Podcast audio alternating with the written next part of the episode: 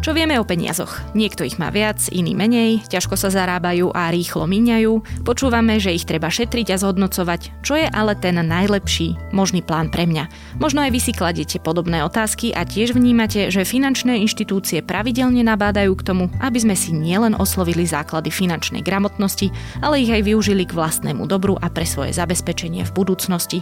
Svet peňazí nie je, alebo by minimálne nemal byť len o výplate a povinných zrážkach z nej. Takže ako sa sa zodpovedne postaviť k svojim peniazom, ako si s nimi naplánovať budúcnosť, ktorá, ako ukazujú aj posledné mesiace, vie byť poriadne nepredvídateľná.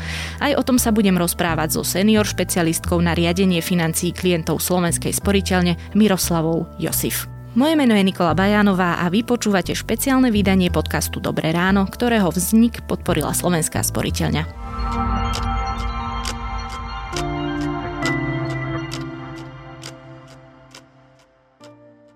Pani Josif, keď sa na to tak pozrieme, vidíte vy v tom, ako ľudia pracujú so svojimi peniazmi aj nejaké generačné rozdiely? Dá sa povedať, že tí starší sú konzervatívnejší a povedzme, že my mladší, aj keď teda ja už mám po 30 ale my mladší sme trošku viac riskujeme, alebo to tak vôbec nie je?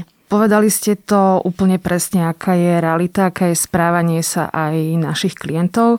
Tie staršie ročníky, budeme hovoriť o tých naozaj starších, takže okolo 60 fungujú presne systémom vkladných knížiek, terminovaných vkladov, maximálne tak nejaké depozitné sporenie. Zatiaľ čo mladí fungujú presne spôsobom mnoho odvážnejším a využívajú rôzne investičné cesty, či už cez nejaké pravidelné investovanie alebo jednorazové investovanie a skúšanie rôznych aplikácií, čo trh prináša.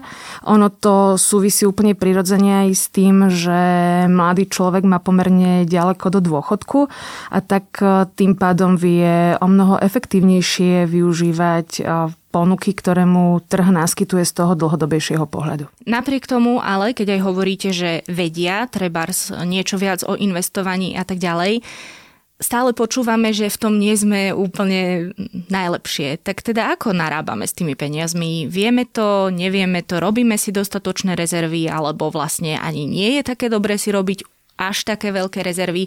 Ako vieme s tými peniazmi pracovať? Je pravdou, že v tejto oblasti máme ako Slováci pomerne veľký priestor na zlepšenie. Fakt je totiž ten, že každý tretí Slovak si nevie finančne vykryť také nepredvídateľné udalosti, ako je len obyčajná oprava práčky, auta a zabezpečiť rodinu, či už pri nejakom, nejakej penke alebo už vôbec nie pri strate, strate zamestnania.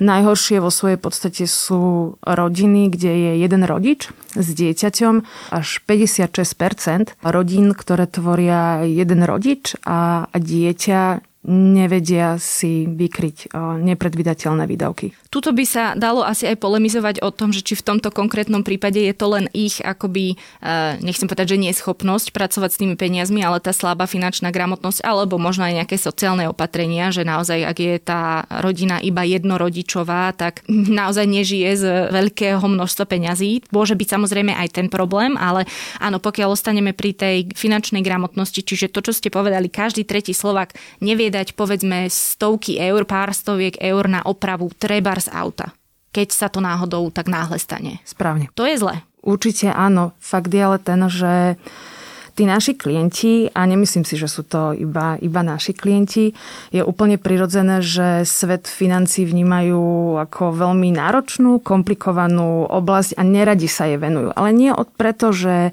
by túto tému považovali za zanedbateľnú a nedôležitú.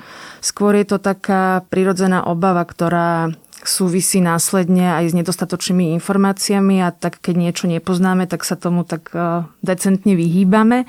Ono ten svet financií to v takom ľudskom prirovnaní si dovolím dať dokopy ako naše zdravie. Keď máme nejaký zdravotný problém, je úplne prirodzené, že okrem štandardnej horúčky ideme všetky problémy riešiť k lekárovi a na neho necháme, aby diagnostikoval tú správnu diagnozu a určoval tú správnu cestu ako eliminovať tieto zdravotné problémy. Som toho názoru, že aj svet financií je Tu presne na to máme bankových pracovníkov, ktorí majú klientovi pomôcť a naviesť ho tú správnou cestou, ako sa dostať do väčšieho komfortu, v akom sa aktuálne nachádzajú. K ním sa ešte určite dostaneme, k tým samotným pracovníkom, ale ostaňme ešte pri tom probléme, že či vieme, nevieme a ako vieme narábať s peniazmi. Teraz práve sme videli, v podstate sa zastavil akoby život a nie len na Slovensku, ale na celom svete v mesiacoch okolo marca. A nie len asi ja, ale viacerí si pravdepodobne sadli nad svoje financie, pretože premýšľali, čo sa bude diať. Mnohí zamestnávateľia buď znižovali e, mzdy, aspoň v rámci nejakých tých protipandemických opatrení a na záchranu ekonomiky, aby nemuseli prepúšťať a tak ďalej. Viacerí teda potom aj neskôr pristúpili k tomu prepúšťaniu, čiže tá neistota bola veľká.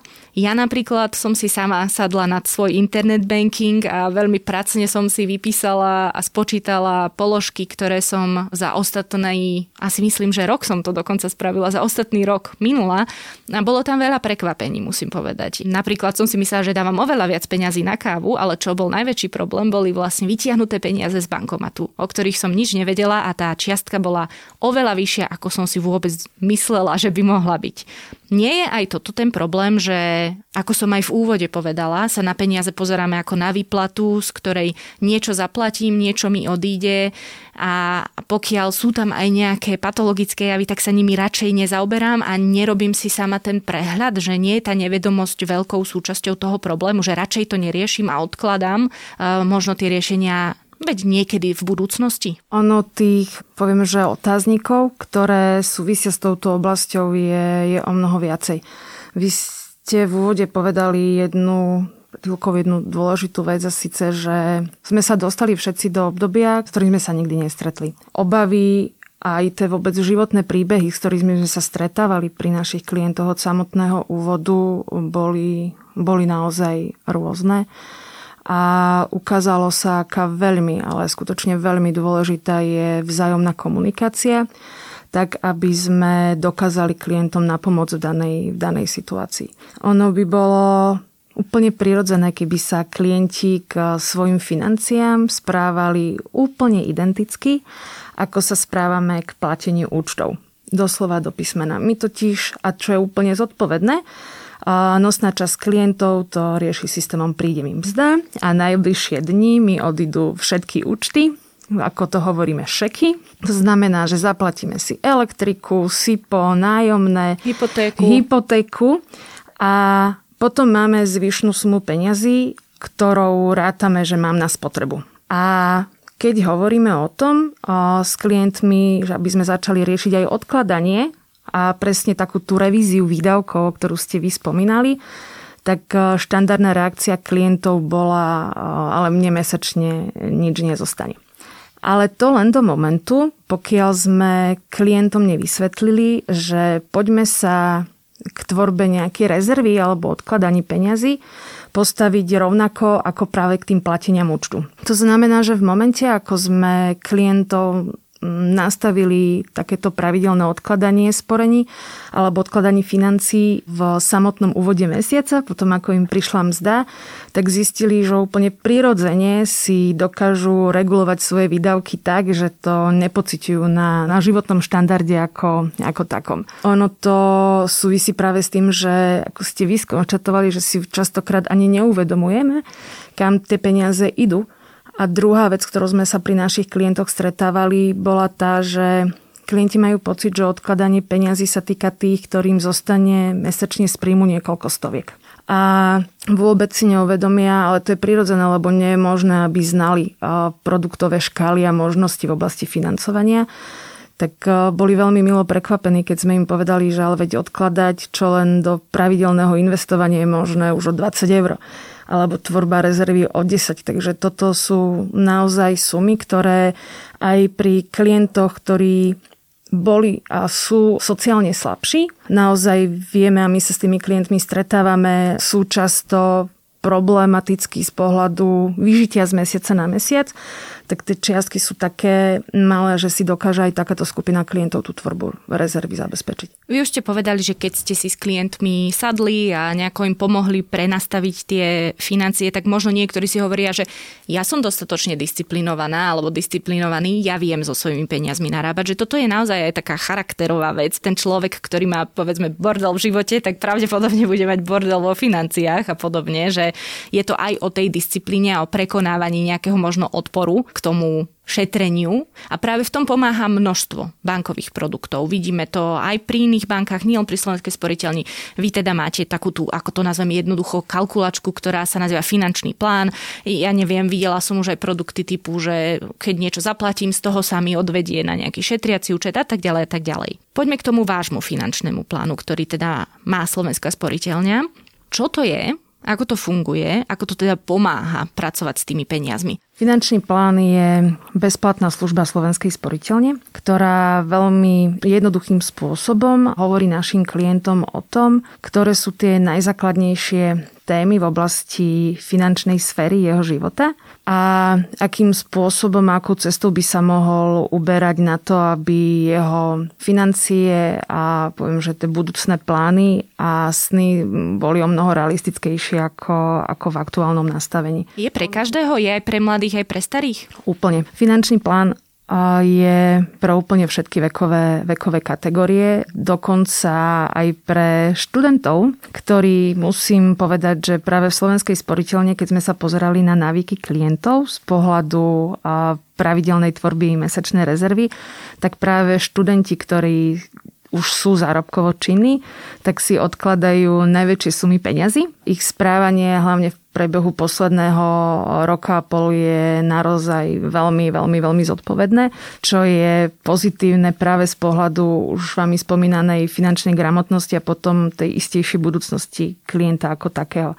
Ale vrátim sa k tomu finančnému plánu. On vznikol práve v súvislosti so začiatkom pandémie a s tými životnými príbehmi, ktoré som spomínala. My sme zistili, že naozaj naši klienti sa necítia úplne komfortné v tejto oblasti a my sme chceli spraviť pre našich klientov len takú mapu alebo taký jednoduchý nástroj a pomocku, ako ich previesť jednotlivými oblastiami.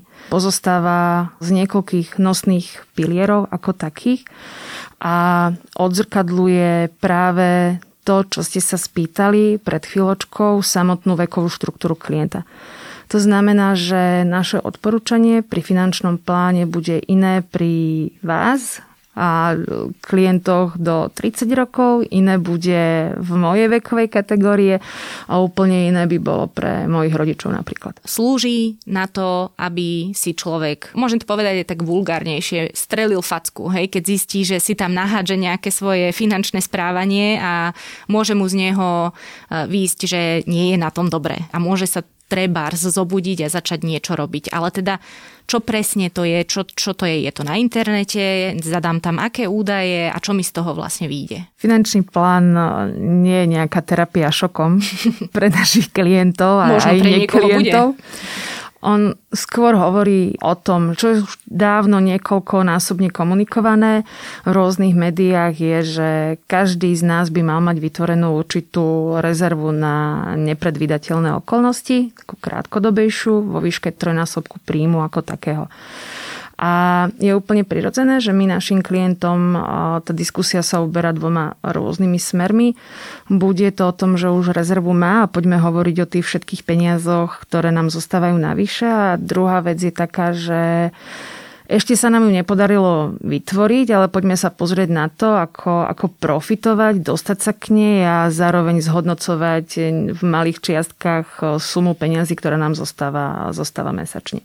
Finančný plán ako taký v veľmi jednoduchej a zrozumiteľnej forme máme aj na našej webovej stránke a v takom komplexnejšom pohľade sa s ním stretávajú naši klienti na našich pobočkách kde prirodzene následuje pri komunikácii s našimi poradcami aj to B a síce už tá konkrétna produktová škála, ktorá by bola vhodná pre toho, ktorého klienta. Je veľmi jednoduchý, pretože naozaj na jeho vyplnenie, ja si dovolím povedať, že ide o sekundy, na jeho vyplnenie, ktoré nosná časť z nás úplne v reáli vie jednoducho odpovedať. Povedzme si, viem, koľko mám rokov, viem, aký mám príjem, viem, koľko mi mesačne, mesačne zostane a určite viem, aké mám odložené úspory a viem aj o tom, či si pravidelne už odkladám peniaze, neodkladám a či využívam druhý a tretí pilier. Takže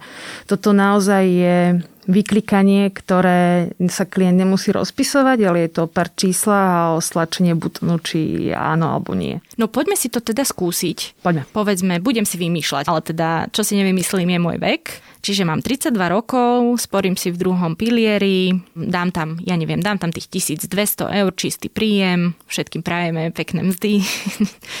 Mesačne ostáva mm, človeku, ktorého tu modelujeme, ja neviem, 200 eur na účte. Viac nie. Vidím tú položku všetky úspory v slovenskej sporiteľni. To znamená čo? Aké úspory? Tie na bežnom účte alebo na nejakom terminovanom účte? Čo to je? Pod úsporami rozumieme všetky peniaze, s ktorým rátam, že, že neminiem. Nerátame tam investície, ale budem napríklad hovoriť o zostatku na účte, o ktorom viem, že ho neminiem. Peniaze na nejakých štandardných depozitých sporeniach, prostriedky, ktoré mám odložené na terminovanom vklade alebo vkladnej knižke.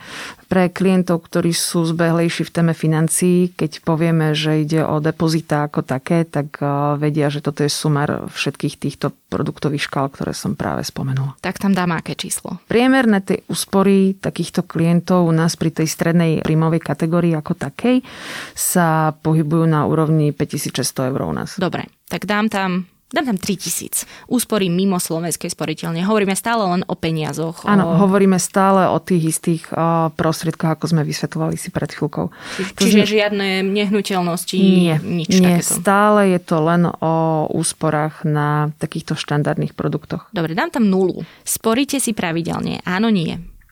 Keď mám vytvorenú tú rezervu, tak by som predpokladala, že ju vytváram pravidelne, ale nie je to asi pravidlo. Niektorí klienti fungujú spôsobom, že v momente, ako majú vytvorenú rezervu, tak už peniaze neodkladajú, ale na druhej strane tá nosná časť klientov je taká, ktorá si stále z mesačného príjmu odkladá určitú sumu prostriedkov. Najviac je to na nejaké klasické sporenie a práve vtedy dávame áno. Dobre, tak dáme áno a vytvoriť finančný plán. A zrazu sa mi tu ukázala nová obrazovka, kde si prečítam. Optimálna rezerva 3000 eur, jednorazové investície 0 eur, jednorazové poistenie 0 eur. Čo to vlastne znamená? Čo to je? Hovorili sme v úvode o tom, že v zásade platí, že krátkodobá rezerva na také nepredvydateľné udalosti by mala byť u klienta vo výške trojnásobku jeho mesačného príjmu.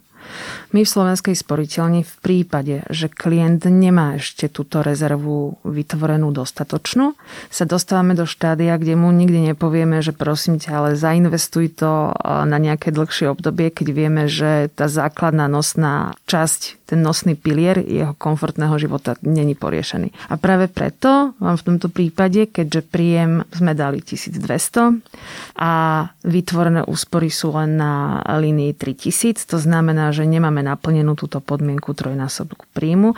Vám Slovenská sporiteľňa, náš finančný plán hovorí, len pokračuj v tvorbe rezervy a ešte svoje úspory neinvestuj, čo sa týka tej samotnej jednorazovej investície z pohľadu tých úspor 3000 je to také akoby momentálne dosť všeobecné. Môže sa stať pokojne, že ak aj niekto, kto si nevytvára trebárs tú rezervu v sume toho trojnásobku, ale povedzme má nejaké aktíva, má, ja neviem, nehnuteľnosť, e, možno nejaký pozemok, alebo v nejakých investičných fondoch vložené peniaze. Môže to byť podľa vás aj dobrý model, alebo jednoducho vyrazíte tú politiku, že človek v prvom rade musí mať splatené dlhy, vytvorenú rezervu a až potom sa má hrať s tými peniazmi? Keby sme sa mali zamerať na klientov, ktorí majú splatené dlhy, to znamená, že ani vy, ani ja, ani nosná časť klientov, ktorí majú hypotéky, by sa vlastne tejto téme nemali venovať až do momentu splatenia. Takže vlastne až v dôchodku by som sa začala zaoberať odkladaním peňazí, kedy už príjem nemám a som v a myslím si, že keď my pôjdeme do dôchodku, tak to tak bude. V nosnej časti je odkazaný na to, do akej miery sme počas produktívneho veku si vytvárali rezervy, aby sme ten dôchodok mali pokrytý tak, že náš životný štandard nepadne úplne nadol. Preto keď by sme sa mali pozrieť na to, že o čom tá rezerva je, tak pre ľahšie pochopenie predstavte si, že odrazu prídete o váš príjem, úvery a účty naďalej platiť musíte a vy potrebujete nájsť rýchlo zdroj príjmov, z ktorého tieto výdavky budete uhrádzať. Keby ste sa mali spoliehať na to, že máte pozemok, ktorý, ktorý predáte, tak eh, na to, aby sme rýchlo zobchodovali alebo zrealizovali takúto transakciu, tak v nosnej časti podľa skúseností, ktoré máme, by ste museli vsadiť na to, že ho predáte po cenu len aby ste sa rýchlo k zdrojom, k zdrojom dostali. V mnohých prípadoch tá protistrana, ktorá by od vás ten pozemok kupovala, aj tak veľakrát vlastný cash nemá. To znamená, že by si brali nejaký úver, čo je zase nejaká, nejak, nejaký čas, ktorý, pokiaľ by ste sa k prostriedkom dostali. A to vám už nájom ani ostatné základné účty ten, ten mesiac nepokrie. A práve preto sme toho názoru, že v rezerve ako v takej by mali byť e, prostriedky, ktorým sa vieme e, dostať pomerne rýchlo. To sme si povedali rozdelenie úspor a teraz tu vidím ďalšie údaje a to je rozdelenie zostatkov. Nebudeme už asi rozoberať tie konkrétne čísla, že čo to presne znamená, ale teda k čomu sa vlastne týmto finančným plánovaním cez Slovenskú sporiteľňu dopracujem. Dopracujeme sa k tomu, že ak nám mesačne zostáva určitá suma peňazí, Mali by sme sa postarať o tie peniaze tak, aby sme sa dostali do línie dobre zabezpečeného klienta. Ono to pôsobí ako také strašne náročná veta. Fakt je ale ten, že to budem hovoriť na konkrétnych prípadoch, lebo tak je to mnoho jednoduchšie, jednoduchšie pochopiť. Keď príde mladý klient, ktorý začal pracovať, tak je úplne prirodzené, že mu povieme, halo, máme tu druhý pilier, ktorý pre teba znamená to, že časť odvodov si posieláš keby na vlastný osobný účet. Nestojí ťa to nič navyše, lebo tak či takto platiť musíš. Zváž, či toto nebolo by pre teba aj vzhľadom na tvoj vek efektívnejšia cesta. Pri rodine predstavte si, že máte mladú rodinu, kde jeden z partnerov je na materskej dovolenke.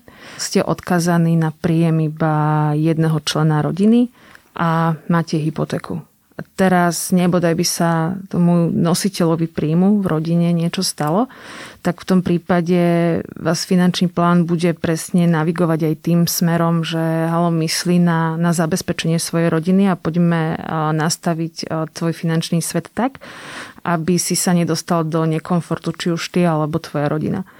A ďalšie veci, samozrejme, dlhodobo sme mladí, ja to budem hovoriť na sebe, mám 12-ročnú dceru, tak eh, keby som mala postupovať rovnako ako naši rodičia, to nadvezuje aj na tie generačné rozdiely v správaní sa k financiám, tak by som pri narodení dieťaťa mala jej otvoriť vkladnú knižku, na ktorú jej mesačne odkladám peniaze, aby keď mala 18, tak som jej dala sumu, ktorú predstavuje určitý štart, či už na štúdium, alebo zaplatenie vodičáku, ako som to riešila ja. Ale to by bolo veľmi neefektívne, pretože v súčasnosti sú nulové úrokové sadzby, k tomu pribudne inflácia, ktorá nám znehodnocuje peniaze a tak je úplne prirodzenejšie, že ja som svojej cere otvorila pravidelné mesačné investovanie do podielových fondov, ktoré tam mesačne posielam určitú sumu a tým pádom za ten počet rokov, pokiaľ na tých bude mať tých 18, tak sa tie peniaze zhodnocujú mnoho efektívnejšie. Keď už teda sa rozprávame o tých možných scenároch, je to veľmi individuálne tá samotná stránka e, mi asi úplne nepovie všetko, čo potrebujem a bolo by aj tak najlepšie ísť za vlastne človekom v banke, ktorý mi to ešte tak zindividualizuje. Je to tak? Finančný plán na našej webovej stránke vám povie o tom, ktoré sú tie oblasti, ktoré nemáte poriešené a bolo by vhodné sa im venovať. A čo už potom s tým ďalej, to už je najlepšie nastaviť si to s konkrétnym pracovníkom. Ono, viete, sú rôzni klienti, sú presne takí, ktorí sú veľmi zbehli, čítaní, ekonomicky zdatní na jednotku. V tom prípade on si dokáže e, poriešiť následne priamo dokonca cez nášho Georgia jednotlivé oblasti produktovej škály tak aby ten jeho svet financí predstavoval ideál, alebo sa k nemu aspoň, aspoň blížil.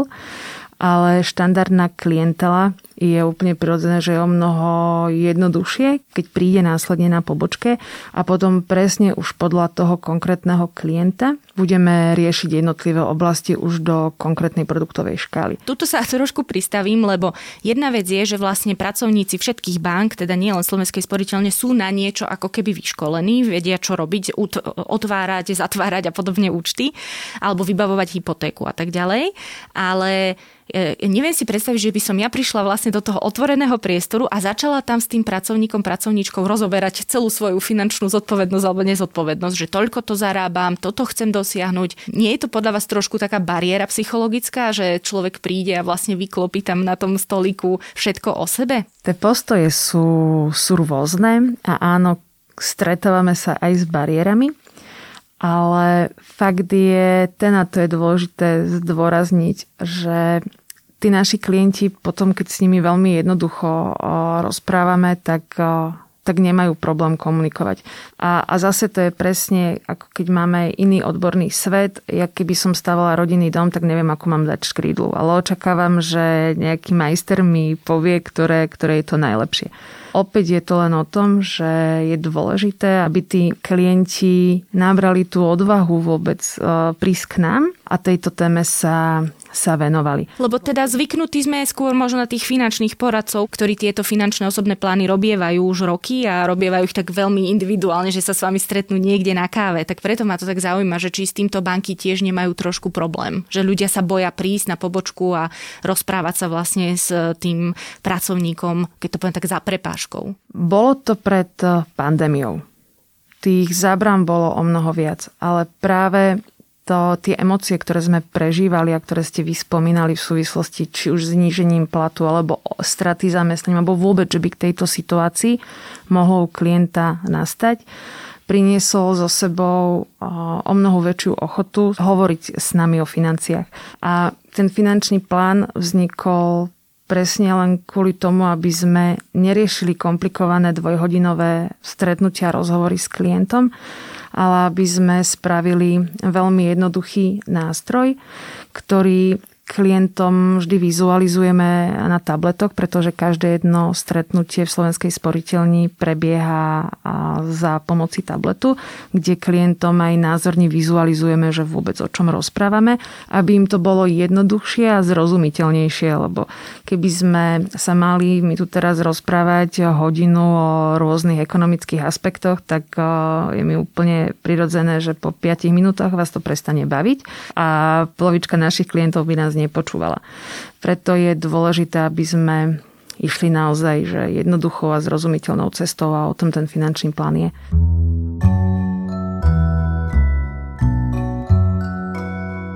O tom, ako si naplánovať svoje financie, o finančnom plánovaní v Slovenskej sporiteľni som sa rozprávala so senior špecialistkou na riadenie financií klientov Slovenskej sporiteľne Miroslavou Josif.